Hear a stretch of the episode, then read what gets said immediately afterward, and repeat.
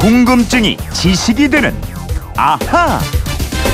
재밌게 듣다 보면 지식이 차곡차곡 쌓이는 궁금증이 지식이 되는 아하. 휴대전화 뒷번호 1158님. 복날이 다가오는데요. 과거 우리 조상들은 복다림 음식으로 생선인 민어를 많이 먹었다고 하는군요.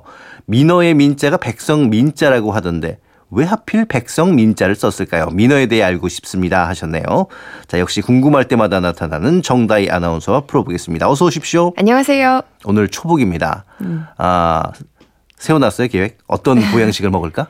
아니요, 세워놓진 않았는데 네. 저는 그거 먹고 싶어요. 어떤 게 먹고 싶어요? 삼계탕. 삼계탕. 전복 들어가 있는 전복 들어있는 삼계탕. 네. 어, 그러면서 부장인 저여의 얼굴 잘 보고 있는 거니까 사달되는 얘기 같아요. 예. 사실 지금이야 그래도 예전에 비하면 더위 이겨내는 게 수월하잖아요. 뭐 에어컨도 있고 선풍기도 그쵸? 있고. 과거에는 상당히 힘들었을 거예요. 네, 아무래도 그랬겠죠. 뭐 지금은 기후 변화로 과거보다 기온이 높아졌다고는 하지만 더위를 이기게 도와주는 발명품이 많잖아요. 네. 조선시대 궁중에서는 삼복더위 때 고관들에게 빙표를 나눠줬어요. 빙표요? 그럼 이 얼음 빙자 들어간 그 빙표인가요? 네, 네. 이 빙표를 갖고 장빙고에 가서 얼음을 받아가게 했고요. 복날 음식으로 더위를 이겼는데 주로 붉은 팥과 찹쌀로 만든 복죽을 비롯해서 음. 지금의 삼계탕인 게삼탕, 민어탕, 장어탕, 게장국 같은 고단백 저지방 음식을 먹으면서 체력을 보충하곤 했습니다. 음, 고단백 저지방 음식. 근데 그 중에서도 민어가 그렇게 인기가 좋았어요? 네, 이런 말이 있을 정도였어요. 삼복 더위에 민어찜은 일품, 어. 도미찜은 이품, 게장국은 삼품이다. 민어는 임금님 수라상 단골 음식이었고요. 이렇다 보니 지금도 가격이 제법 나가는 생선이지만 과거에는 특히 사대부와 양반들만 주로 먹던 귀한 생선이었습니다. 이야, 그러니까 민어찜이 최고였다는 얘기인데 상당히 고급 요리. 그렇죠? 네. 근데 왜 백성민자를 써서 민어라고 불렀을까요?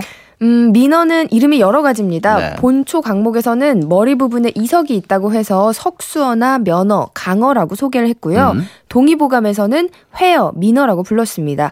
또 자선어보에서는 면어라고 하면서 민어는 송명이라고 했는데요.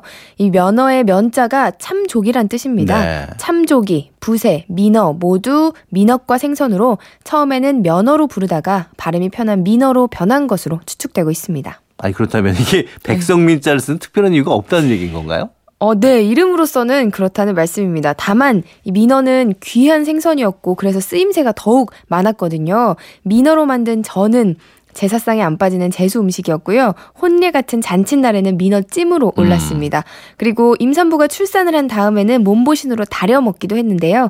이처럼 특별한 때마다 여러 가지 맛으로 백성들을 이롭게 하고 백성과 함께 해온 생선이라서 백성 민자를 쓴 게 아닌가 추측할 수도 있겠죠. 어디까지나 이게 추측인 거네요. 그렇습니다. 예. 근데 정작 많은 백성들, 서민들은 제대로 먹기 힘들었다는 게 좀 어떻게 보면 이율배반적이고 역설적이기도 한데 근데 민어를 왜 특히 복다림 음식으로 이렇게 즐겼을까요?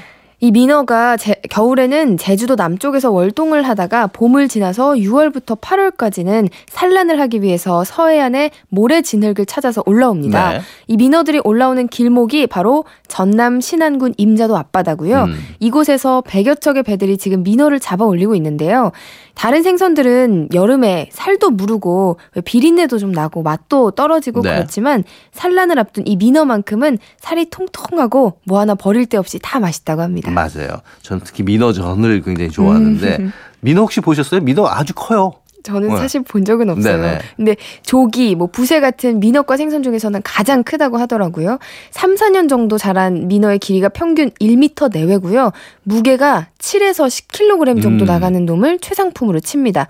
너무 커도 안 되고 너무 작아도 안 되는데 이 민어의 살코기는 아주 담백하고 기름기가 많아서 더위로 몸이 축나는 삼복더위의 보양식으로 제격입니다. 그렇죠. 여름 바다의 선물이라고 해도 아. 과언이 아니죠. 길이 1m에 10kg 정도 나가면은 어유 여럿이 이거 먹을 수 있겠는데요? 네, 큰 놈 한 마리를 잡으면 20명은 충분히 아. 먹는다고 합니다.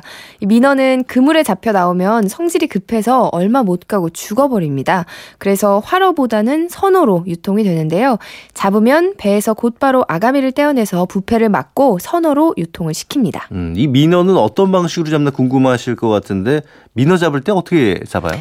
이 배 위에서 속이 빈 긴 대나무를 바닷물 속으로 넣어서 소리를 듣고 위치를 파악합니다. 산란기 민어들이 북북 개구리 음. 울음 비슷한 소리를 내거든요. 아. 민어가 불에를 힘껏 부풀려서 내는 소리인데 이 소리를 듣고 주변 바다에 그물을 쳐서 잡고요.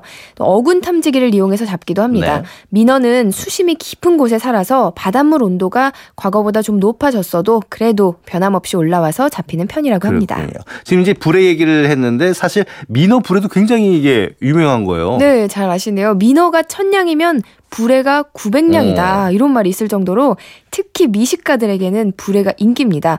부드러운 살과 달리 쫄깃쫄깃하고 고소해서 한번 맛을 들이면 계속 찾게 된다고 하는데요. 이 불에로 어교라는 강력한 접착제도 만들 수 있습니다. 네.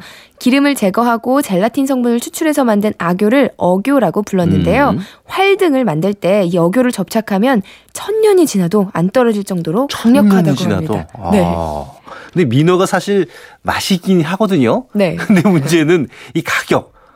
아직도 음. 좀 이렇게 비싼지 모르겠어요. 네, 그래도 몇 년 전부터 민어가 양식에도 성공을 했거든요. 네. 그래서 가격도 제법 떨어졌으니까 장에 가시면 한번 살펴보시기 바랍니다. 알겠습니다. 오늘 내용 간단히 또 정리해 볼까요?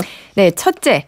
오늘 같은 삼복 더위에 민어찜은 일품, 도미찜은 이품, 게장국은 삼품이라는 말이 있을 정도로 인기였다. 둘째, 이름에 백성 민자가 들어간 건 면어에서 발음이 변한 것으로 추정되지만 제사상, 잔치상, 산후 보양 음식 등 백성들을 이롭게 했기 때문으로도 볼 수 있다.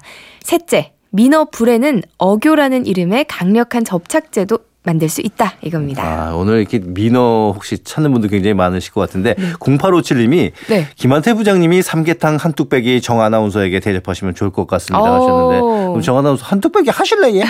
아주 좋은 생각인 것 같아요. 아, 예, 그래요. 이게 근데 네. 복날에 이런 보양식은 자기 돈 내고 사 먹어야 이제 더위를 이길 수 있다고 그래요. 그러니까 오늘은 그냥 혼자 드시고요. 다른 날 사드릴게요. 예. 오늘 잘 들었습니다. 고맙습니다. 고맙습니다.